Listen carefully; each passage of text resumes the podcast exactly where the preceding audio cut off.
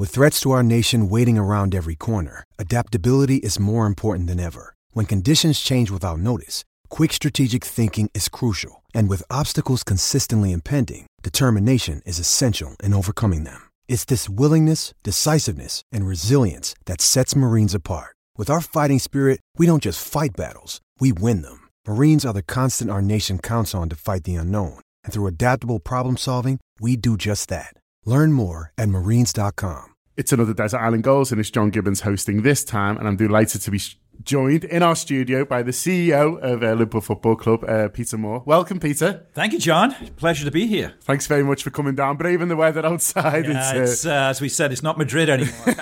come back now. It's uh, and we're going to get this for the next week. But you know what? It's Liverpool. But it's got it a lot better things going on for it than the weather. Well, that's what we're going to talk about. We're going to talk about sort of your your love affair, if you like, with Liverpool Football Club because it's not something you, you get to do too much. No. I, I, will guess. You know, it's it, it's business and it's and it's today and and it's what what are Liverpool doing tomorrow. Where it's right. nice, kind of like look back and how it all started for you because how it all started for you was how it all started for most of us, really, yeah. which is you know as as a young boy supporting the boys in red. Yeah, exactly. Lads and dads. And uh, as I've uh, famously said many times now, my first game was November 1959. My dad took me to Anfield. Uh, we played Leyton Orient. We beat Leyton Orient 4 3. This is pre Shankly. Phil Taylor was still the manager. Shankly came actually the month after. And of course, we were languishing in the second division. We were a mediocre second division team, and the other team in Liverpool were the, the dominant uh, Division One uh, team. So uh, but I'll never forget that day. I was only four years of age, and, but I can still sense and feel and stay with my dad. I think we were on the paddock. Uh, I was too small to go in the boys' pen. Um, and he was not one for sitting in the stands, uh, and you couldn't get stands tickets anyway. So, so yeah, Leyton Orient three, Liverpool four, and I was smitten from that moment on. I mean, the first goal you picked, you picked three goals for us, as everyone does, and your first goal is is is sort of quite young in your life as well. Yeah. It's it's uh, Ian St John's goal in the FA Cup final, 1965. Uh, so you would have been about 10, Ten years of age, yeah. yeah. So first of all, I think it's worth sort of reminding people, or, or maybe for people who don't know, just describing the how big it was for Liverpool to win the FA Cup because they hadn't won it up to that point, and I gathered it was something of a obsession. I guess it was. You know, we I, if I recall, we played twice in the FA Cup final, 1914 and maybe 1950, and lost. 50, yeah, yeah. yeah, lost both times, and so and you know the FA Cup then, and it's it's we can talk about the FA Cup now, obviously, but the FA Cup then was just this momentous weekend away, and, and I was too young to go. And for those of you who were too young to remember that it was black and white, and it was the only football game you saw on television during the year. Everything else was blacked out. Um, and so you would, the anticipation for the FA Cup final was monstrous. Royal Marine Marching Band would be there before the kickoff. And, and for us as Liverpool fans, this was almost the holy grail of that period of time. And it was that great team of Roger Hunt, Ian Callaghan, St. John, Gerry Byrne famously broke his collarbone but played on in, in the final. Went to extra time, and I can still see this majestic diving header from the Saint. Cali goes down the right wing, pings it over. Wasn't a great cross because it was a little bit behind St. John, but he somehow managed to arc his body to get it in past Gary Sprake and uh, we all went ballistic. It was just one of those great days because we'd won the league the previous year, so it wasn't quite the double, but it was relatively close, and um, that really set us off on to where we are today, winning that trophy, bringing it home to Liverpool. It was the days of St George's Hall and, and Town Hall, and, and, and maybe going up and down Castle Street, if I remember rightly, and. Um, we had a lot more of those parades ever since. So yeah, I always remember that. And where did you watch it? At home. Uh, by then, I had moved just a couple of years earlier to my dad had moved us got a pub in North Wales because the pub we had um, in Garston on Speke Road, uh, we'd moved away from that kind of a. If you, I, I, pass it every day when I go to the airport and remind my wife, who's sick of it now, that that's where I grew up. uh, it's now the Budget Tire Depot, but the, oh, yeah, it's but okay. the building is exactly the same. It's the Gay Cavalier. It was a Bent's Brewery pub, and that's what my dad had, and that's kind of where I grew up yeah. a little bit but the tenements were still there. Those of uh, the the listeners who remember Speke Road Gardens um, is um, it was kind of rough, and my dad um, got a great opportunity to get a pub between Wrexham and Chester, and so I will have moved there, the Red Lion in Marford, top of Marford Hill, right on the uh, Chester Road. Um, and I will have watched it with my dad in the pub on probably, and I'm not exaggerating, a 13 inch black and white television. and I'm no exaggeration there. I want to I want to talk to you about a few of those players that you've mentioned because the, I think they're worth sort of eulogising on a little bit more. And, and, the first one is Ian Callaghan, who you mentioned yeah. puts that cross in. Um, you know, he for some people again listening to this, he's just a statistic. Everyone knows that he's Liverpool's greatest appearance uh, holder. Might be forever. That might be a record that's never beaten because it's an extraordinary number, isn't it? And just shows that how he managed to sort of reinvent himself, how he managed to come through different periods. Because you mentioned there that you know the, the, where we were, you know, when we went in, in your first game, he comes right through that. To, yeah. You know, and and, and more. Um, I mean, he must have been an extraordinary player to, to achieve that. Well, 870 games, I think. Yeah, nobody's going to in today's world. Nobody's going to play you know nearly 900 games for a singular club. Uh, uh, squad rotation and everything that goes on now. And for me, um, because I have the honor of seeing him on a regular basis, yeah. and it's different for me. And I, people go, oh, "It's Cali," and I go, "This is Ian Callaghan," right? And and so when I'm with him, which is a lot, because he's still very involved with the club, still works match days, and loves it. And I say, Cali, you know, because he's, I think uh, it was his birthday, I think last week, 77 years of age. He said, I love being around the club. I love um, being relevant. I love talking to young fans who have no idea who I am.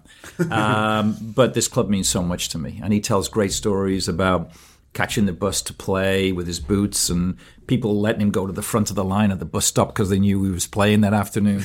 Um, what a player and what a team that was. You know, Callaghan on one wing, Peter Thompson on the other, Steve Heighway a little later on, obviously, yeah. but Roger Hunt, St. John, Willie Stevenson, you know, Ron Yeats, obviously, Tommy Lawrence. Um, that was the team if you can say what team is the platform by which, as we sit here today, we're enjoying Liverpool champions of the world, champions of Europe, and hopefully one of these days champions of England, that was the team that was, a basis for it. And those 11 players, which we can all name if you're people of a certain age like I am, uh, are still the foundation of that of, of our football club today. And it's an interesting game because it's 2 1, but all the go- games come in extra time, and uh, all the goals, sorry, come in extra yeah. time. And the first goal scored by Roger Hunter, you mentioned yeah. there, that the copy's called Sir Roger. Sir Roger. I still, again, Roger will show up, and it's me. And across the room, so you can recognize the first time I came to the club, I think 2017, the Player Awards, and there was Roger Hunt at my table, and, and I was in awe. Still got that great hair, you know, that that clean cut look with his with his wife um, who's absolutely delightful. And, you know, he's, he's getting on, he's a little older than he is, he's 80. Um, but still, you can engage with him, you can talk about games, sharp as attack. Um, and from that perspective, I think these are the people, the Roger Hunts of this world, Ron Yeats, you know, obviously we've lost recently. Peter Thompson's gone, Tommy Smith is gone, Tommy Lawrence is gone. And we're starting to see this passing of a generation, which is sad to me. Um, but but still having Roger with us, still having the Saint with us, still having Cali with us. Um, these are huge players uh, for me as a football fan, as a Liverpool fan, that are the basis again of what this club is built upon. And so it's important for you that these guys always feel welcome at Liverpool, always oh, yeah. feel like they can come, and and, it, and it's, it's, it's their club as kind of much as anyone's really. Yeah, I mean, they, they on a game day, we've got about 20, 25 players that are wandering around the lounges and talking to fans, and they love it. You, you know, and they Bruce Grobbelaar, Phil Neal, David Fairclough, David Johnson.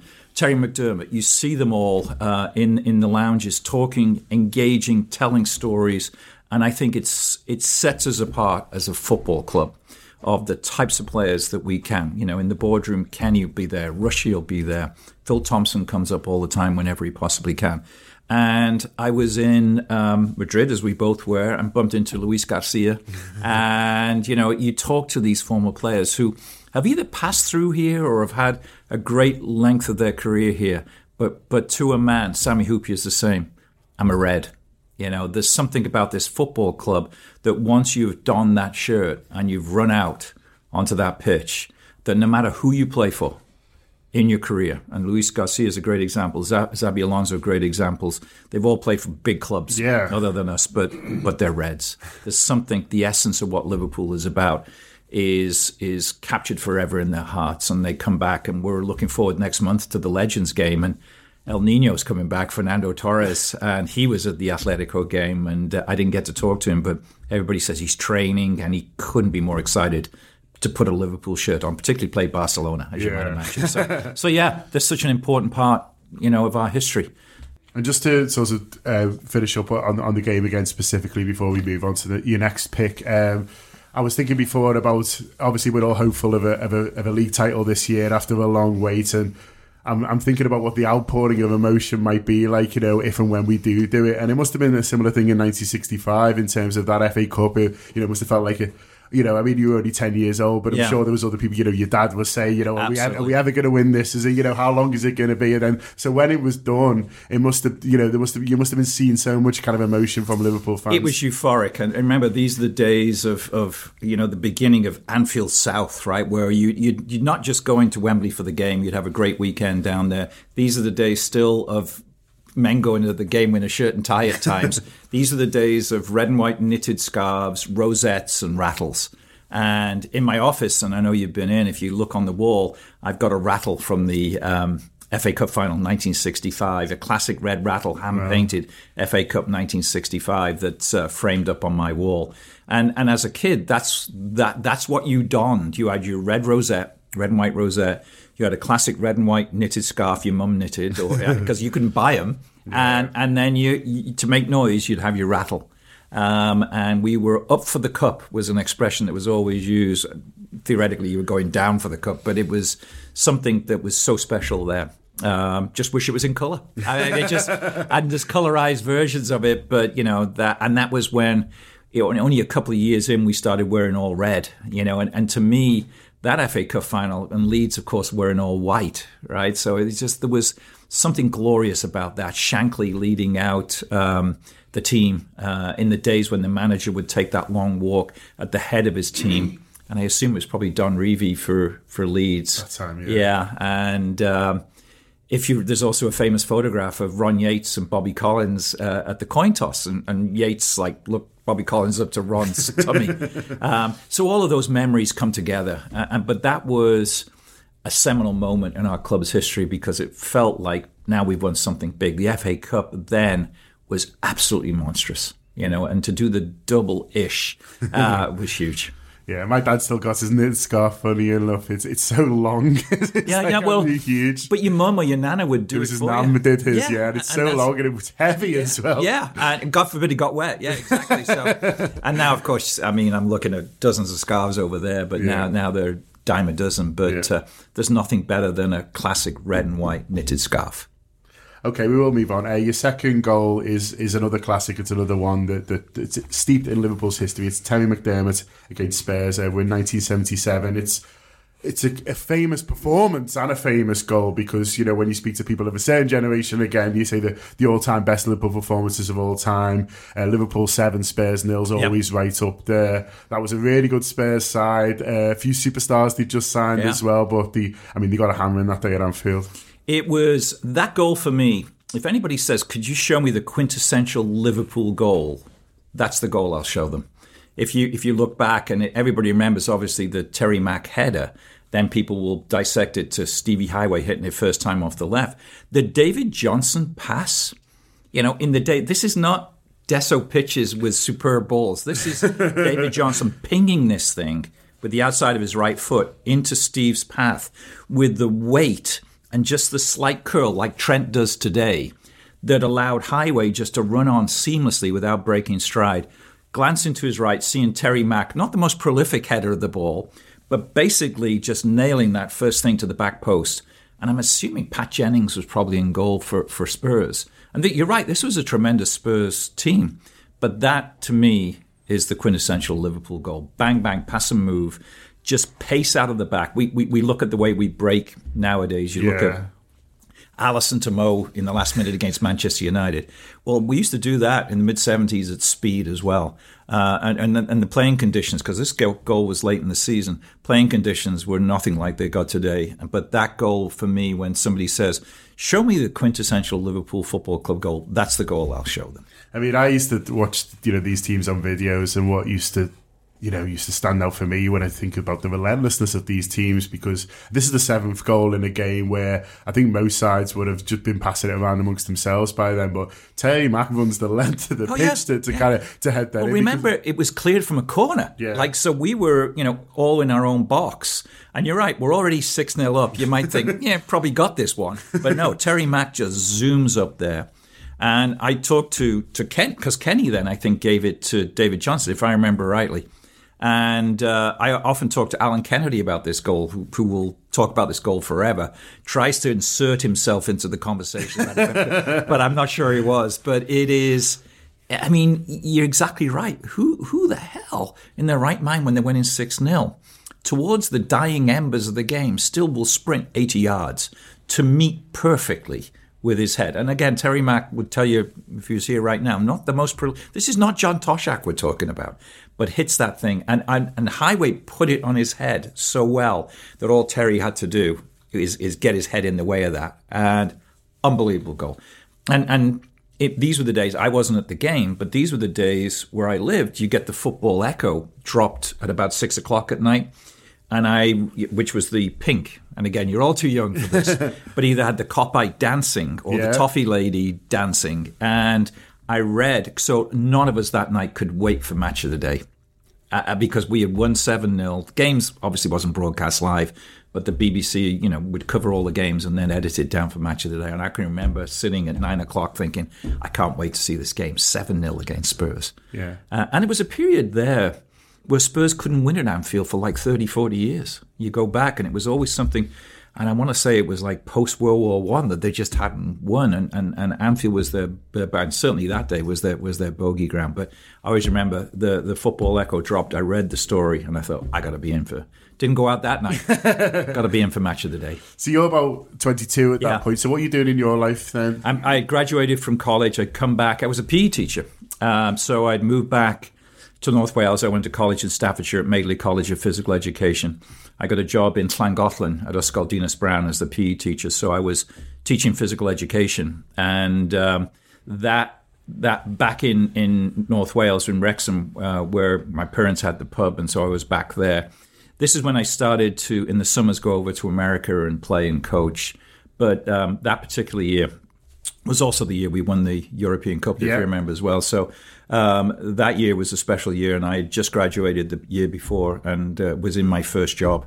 Um, the bizarre thing, I I, um, I always remember watching the game on crutches because I played.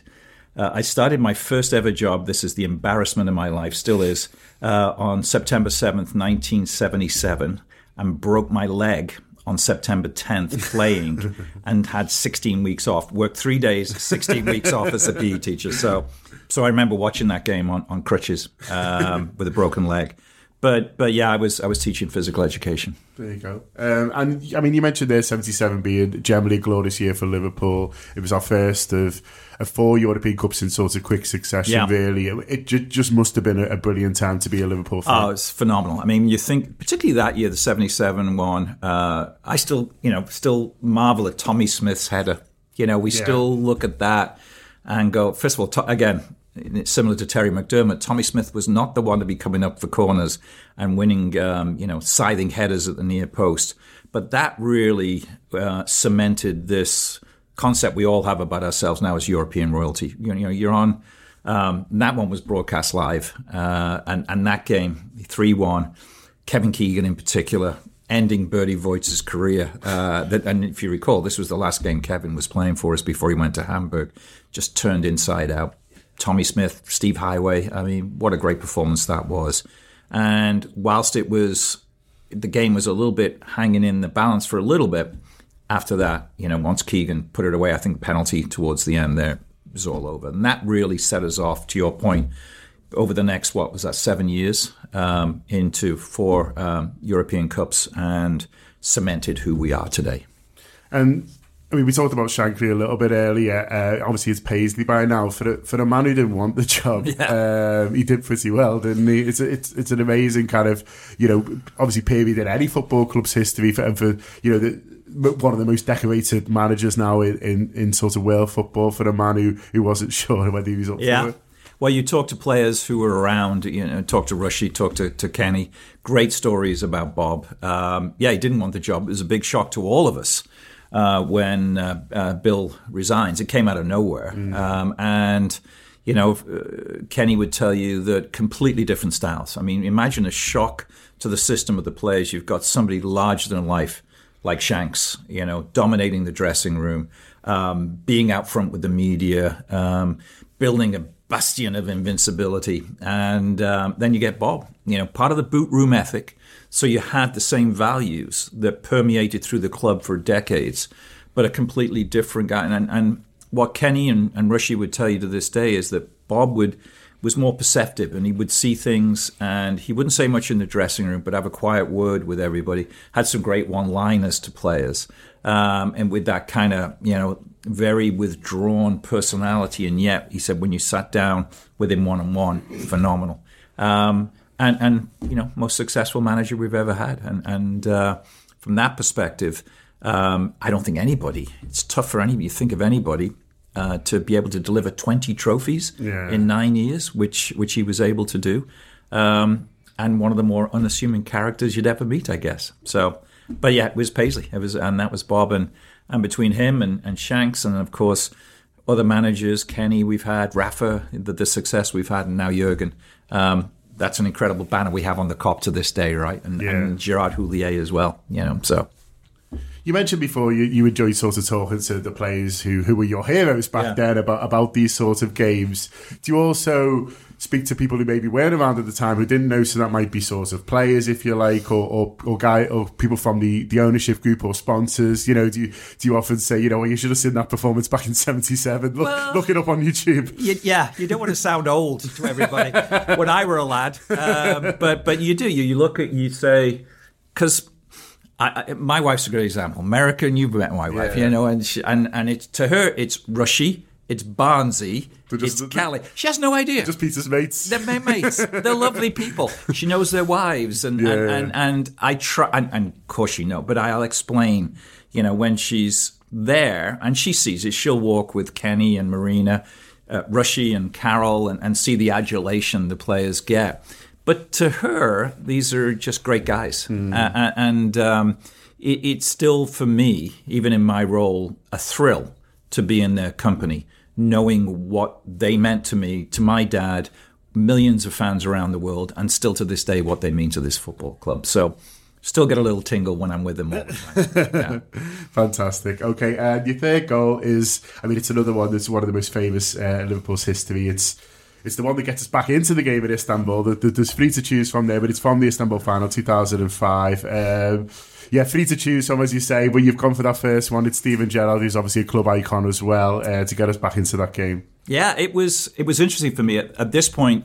Uh, my career, long time uh, in, in, at that point in video games, and I was uh, at Seattle uh, working for Microsoft, running the Xbox business, and so when we got to that final, which was a surprise to all of us when you think yeah. of the path we took and the team we had, um, I immediately looked online and I'm in Seattle, Washington. I look at Istanbul, Turkey. There's no way I can get there uh, without making three plane changes. So I resigned myself. All right, I am going to have the best time. So booked one of the bigger conference rooms on Microsoft campus.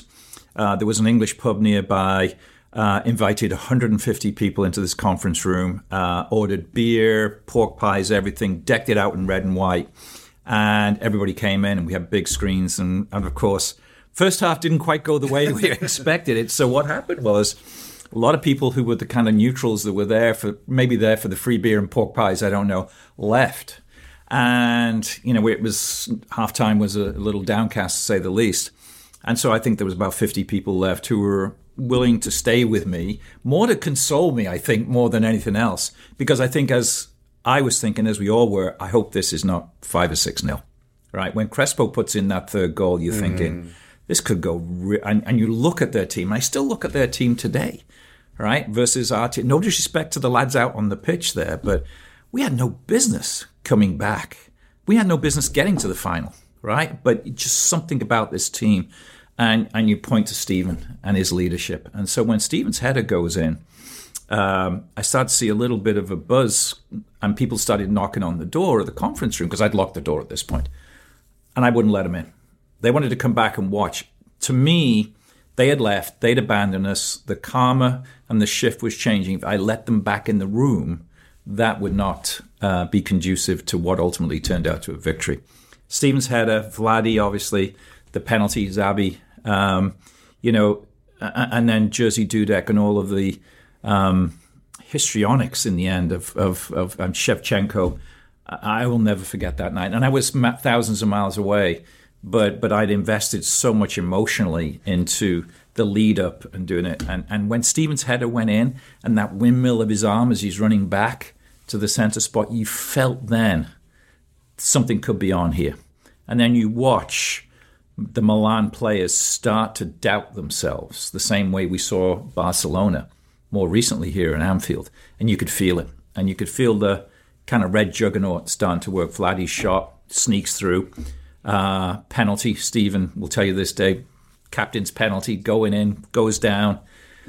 The drama of the save and then the rebound, yeah. everything coming together. And then Dudek's save against Shevchenko, which to this day, every time I look at that, I said, I have no idea how he missed that.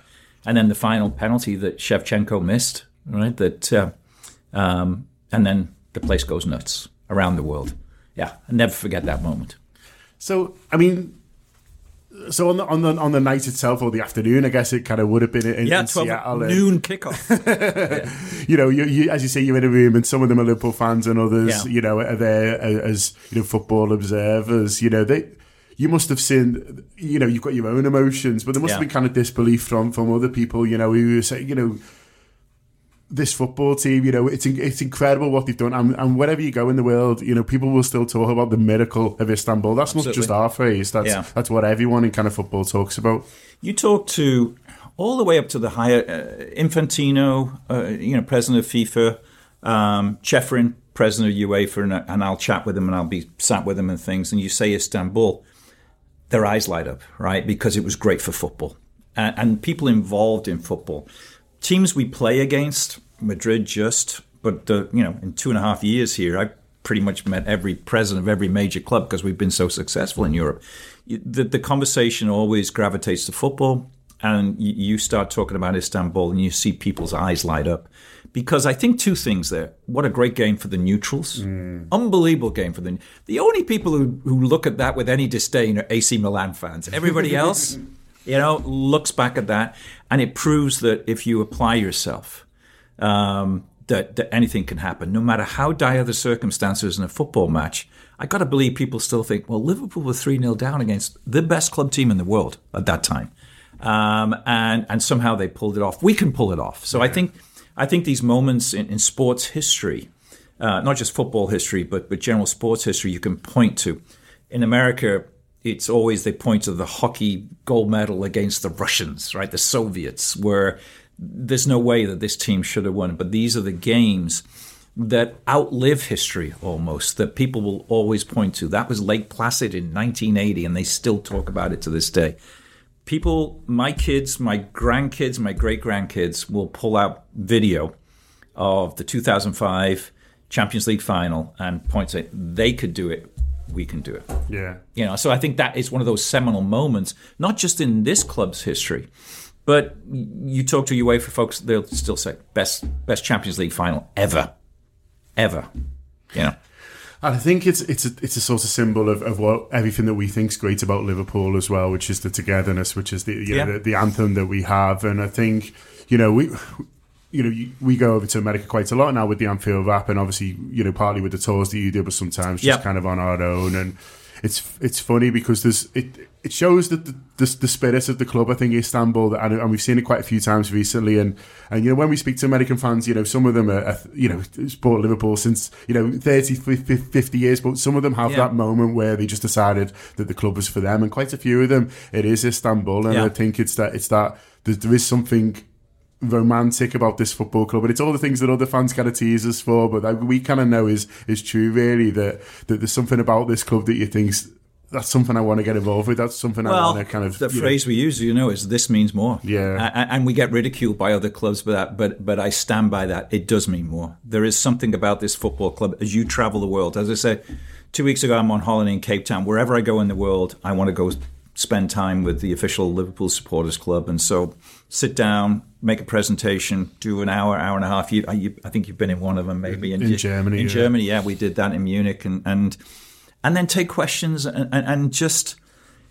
They, they, want to get closer to the club, and, and the further you are away, and I've lived through this geographically, the greater desire you will have to get closer. So when somebody like me shows up with a Liver bird on my chest, regardless of who I am, they, they, they, they lap it up. And I think the essence of what Liverpool is all about is incredibly different than any other football club. And I, and I say that without any arrogance or pretentiousness, but there is something. The history we talked about, the players who have played for us, our achievements, the tragedy that follows the football club, the uniqueness of the city and the people of the city, the tough times we've been through, and what football has meant to us throughout those times.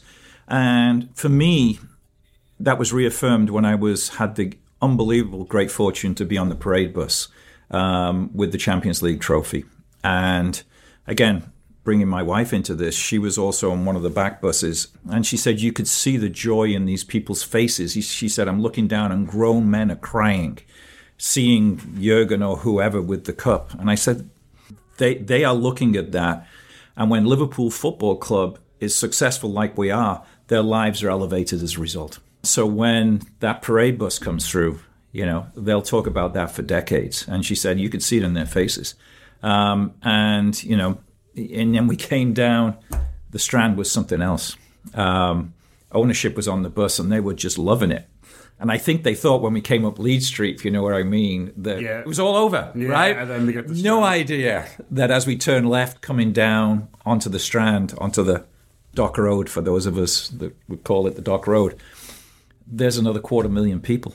Uh, stunning moment I'll never forget. Moment I'll never forget. And does that kind of, I mean, we're jumping ahead a little bit here, but does that kind of motivate you well, everyone even more really when you see. I mean, you know it, we all know it, but when you see in the faces that, as you say, the source of pride the Liverpool Football Club is for people, and and for when you know the city might be getting knocked or whatever, or when, yeah. as you say, personal, people's personal circumstances might be tough. The fact that Liverpool do have the best team in the world, what that means to people, does that kind of you know, as I say, motivate you even more to to do a better job? I guess absolutely. You owe it to the people who have given so much of their lives emotionally, financially to the football club, paying for, you know, go through the turnstiles when you pushed a quid, you know, through the turnstile and got onto the Kop, um, and all the way to the modern day. And, and, and they've invested their lives in the love of this football club. This city still goes through tough times. And if we as a football club can provide some hope, that the fact of the matter is that we have an obligation as a football club um, in this city to do the best we can for the people of this city. And the ability for us to do that over the past few years with the manager we got and the squad we've got um, has been unprecedented. And I can go back to 65 FA Cup final, but when I think of everything coming together right now in this perfect storm of who we are, who we were, and who we will be, this is a magical moment for the club and for the city. And back to 2005 then, and you're yeah. kind of you're miles away. You must oh, have been sort of. I mean, you're enjoying the moment, but a little bit kind of homesick, I guess, as well. You know, it's a great point.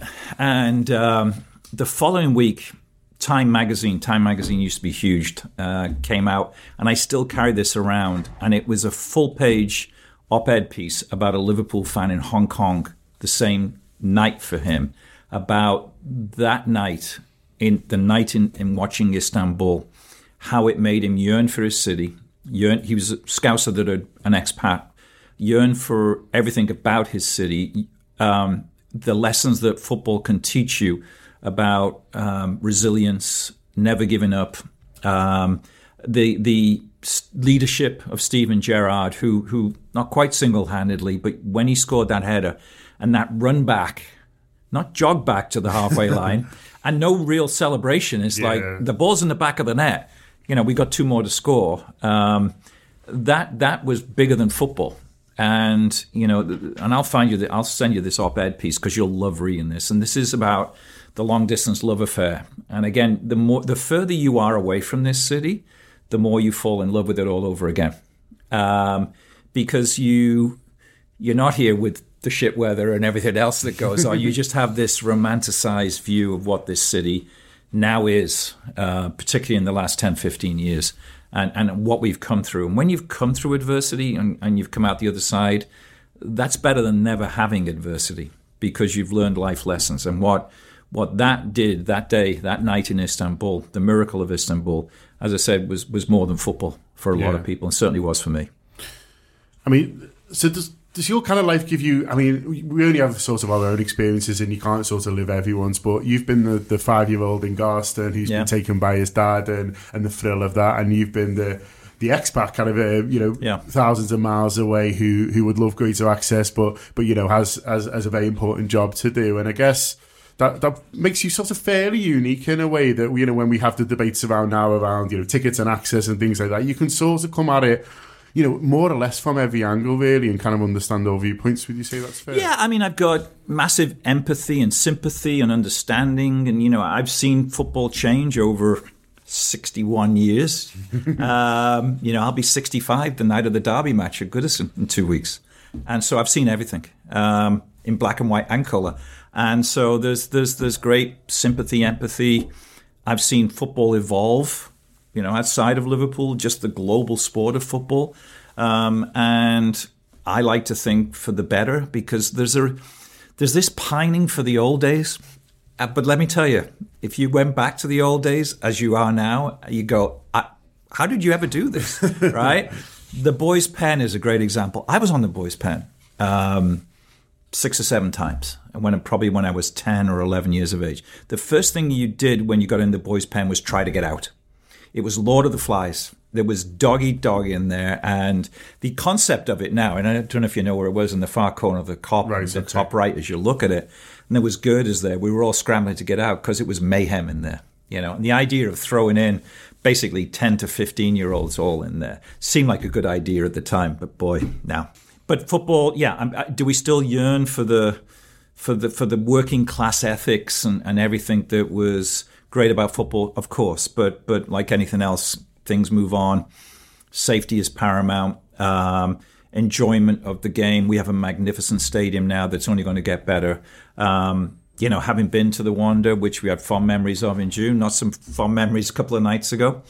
There's something missing with modern stadiums, um, and you know, I was chatting with my fellow executives, at Atletico Madrid uh, delightful people. And Miguel Angel Gil, who's who's the um, CEO, been with the club. His, his, his family has owned the club for decades. He says, "I can't wait to come back to Anfield." We have this magnificent stadium. He said, but there's something about Anfield mm. that um, that I can't wait. It's going to be a great game, and uh, you know, Spurs is the same. What a unbelievable stadium experience, but mm, you miss White Hart Lane. You go to the London Stadium, you know, West Ham, but boy, Upton Park so there's this constant conflict of modernization versus tradition. And I think we get it right at Anfield. There's still it's still Anfield.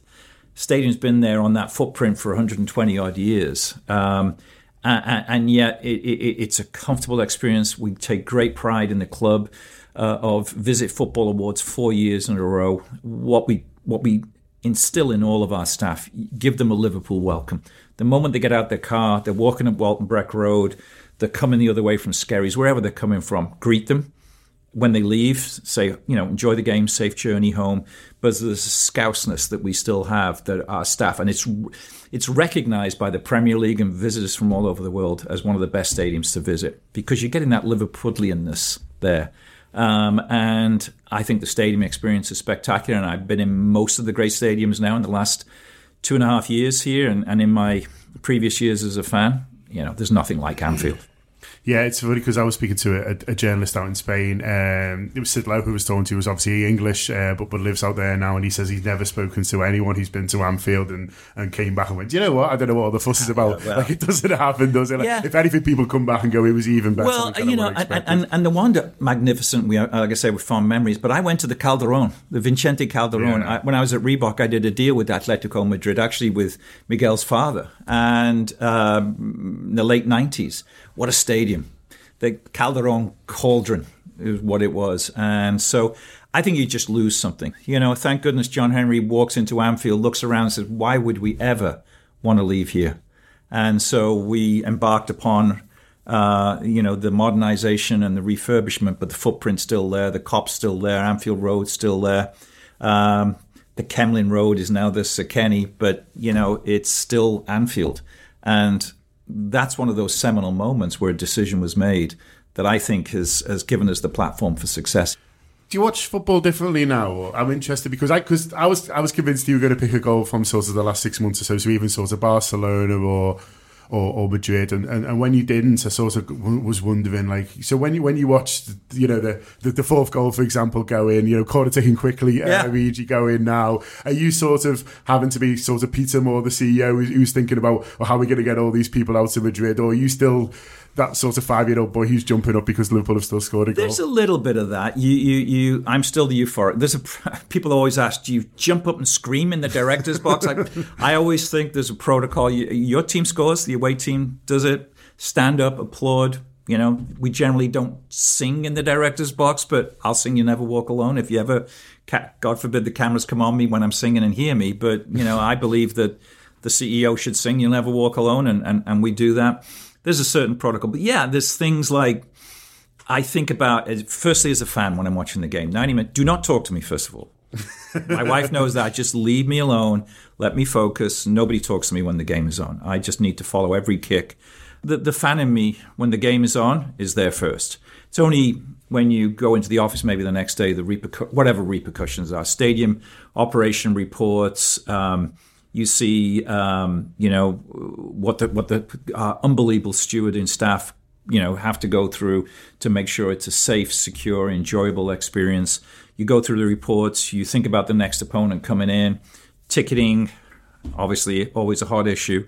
Um, and then when you go to Europe, there there is a process. You you have a protocol lunch with the opposing team. You make a speech. You exchange gifts, um, as we did in Madrid. Um, you then are the guest of UEFA and, and what have you. So there's there's a process now that I'm, uh, you know, uh, to my delight, very familiar with because I don't know, it's probably 20 odd games I've been to now.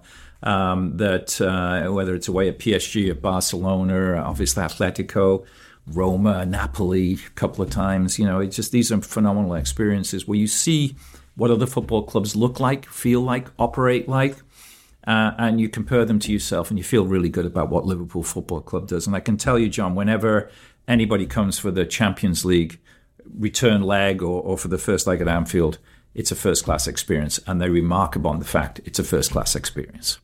It's funny because all three goals you've mentioned, uh, none of them you're actually kind of in the stadium for, and I think that's that's an interesting thing. In that I look at you know um, Liverpool did a really brilliant job after. I think it was uh, for, for, Madrid where they showed all around the world where people were watching the yeah, finals, yeah. And, yeah. and some of them shocked Madrid, you. Like, yeah. Uh, you're like, I didn't realize we had that many fans. Oh yeah. There. Never mind that that that, uh, they were so passionate. And I think something that, that, that Liverpool does and Liverpool fans do brilliantly, and they do it on their own. And I know there's official supporter clubs, and you guys support them, but largely these these supporter clubs are run by individual people who who create these amazing experiences for for themselves and for others. And you know, it's amazing to see, isn't it? It's phenomenal when you go, and again, most recently Cape Town. You talk to somebody. A gentleman came up to me. He was there, probably in his late seventies. Said, "I followed Liverpool since the '65 FA Cup final. I've never been to Liverpool." I, uh, but I can tell you every team, every kick, every player. Um, and I live and die for this football club, but I've never had the money um, to to go to Liverpool. And so you, you, you hear those stories all around the world. We have over 300 official Liverpool supporters clubs, and there's probably as many again that are unofficial. To your point, dedicated individuals who maybe their love of Liverpool has been passed down from their dad in the 60s and 70s that have taken up the mantle. Um, United States is a great example. Uh, you know, we've got multiple clubs now in, in cities where just one club isn't big enough because of the geographical size of a city. So the South Side's got a Liverpool supporters club, the North Side's got a Liverpool supporters club.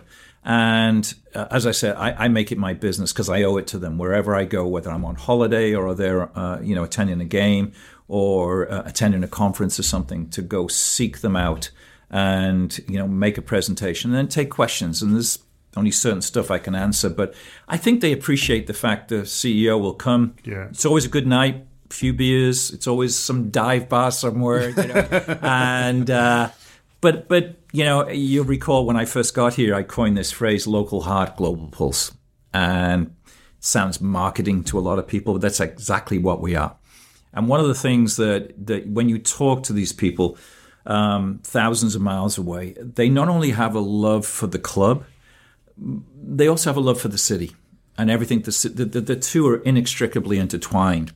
And so you talk to them and, and, they'll tell you about the city and they'll tell you about the waterfront and European capital of culture and the history of the city. And many of them, of course, have made pilgrimages here and, and have attended games. And and what we do is we, we've done a lot of research and we did an economic impact report on what the club means to yes. the city, and it's substantial. Nearly 500 million pounds a year come into this city um, via Liverpool Football Club with hotels and, and transportation. But but we found that people came for the football and then came back for the city. Absolutely. They'd come for a game and they go, "This is this is not what I thought it was," and bring their wife, bring their girlfriend, bring whoever back for for a long weekend in Liverpool. And I think that we take our role as a football club as the ambassadors for the city. Seriously, you know as well as I do. You jump in a cab and somebody says, "Where you from?" and you say Liverpool. Yeah. The conversation immediately goes to football. Yeah. Immediate. Used to be the Beatles. yeah. But now, but now it's football, and and we take that responsibility um, seriously as a football club because we know we're not only ambassadors for football, but but for the city itself. Yeah, and we we feel the same with the Anfield yeah. Wrap. We promote Liverpool as much as we can. You know, we say we're lovers of Liverpool in every sense, yeah. and, and and I think that is that is an important thing for all of us. Um, just to sort of finish off, I'm interested in you know to to round up in terms of so, so for the FA Cup final, you're a you're a ten year old boy who's too yeah. young to kind of travel down, and then for Teddy Mack seventy seven, you're twenty two, just starting your career somewhere right. else. So then, obviously by um, AC Milan, Istanbul, you're, you're a guy who's, who's about 50 and, you know, you're, you're very successful, but that with it becomes a, a, you know, an issue within that you can't just jump on a flight to go to Liverpool whenever you want. So now that you get to sit there in pretty much the best seats of the house and watch, yeah. and watch this amazing Liverpool team every week, you know, I'm sure you've, you're proud of, of lots of things that you've done and, and enjoyed different parts of your life. But I mean, that must be a thrill that you can just drive up and, and, and watch this fantastic side. You pinch yourself and, and, and what we try to do going back to my original point is our boardroom experience we welcome everybody in a unique way and you talk to you talk to the you know west ham on monday whoever it is madrid down the road I, have become great friends with the chairman and, and chief executives of major clubs. Nasser Al Khelaifi at PSG will tell me, and I see him regularly because I'm on the ECA board. Love coming to Anfield. Josep Maria Bartomeu will jokingly say to me, "You broke us, Barcelona," um, and we had a great time together. And he's become a good friend as well, and I, have great respect for what he does for that football club. Um, Karl Heinz Rummenigge and Uli Hoeneß at Bayern Munich, just absolute gentlemen. They they came here last year and got their draw, and you know they thought you know that they were in the driver's seat. But I remember Karl Heinz saying to me as we're walking out from those seats, he says, "This isn't over yet." And he remembers because the last time we played them, the same thing happened. I think Ray Kennedy scored a late winner in Munich and, and knocked them out. So they love the warmth uh, of the people of this city, and my job is to reflect that in my role. But yeah, I sit in my seat, I pinch myself, I look around, I stand up, I sing "You Never Walk Alone."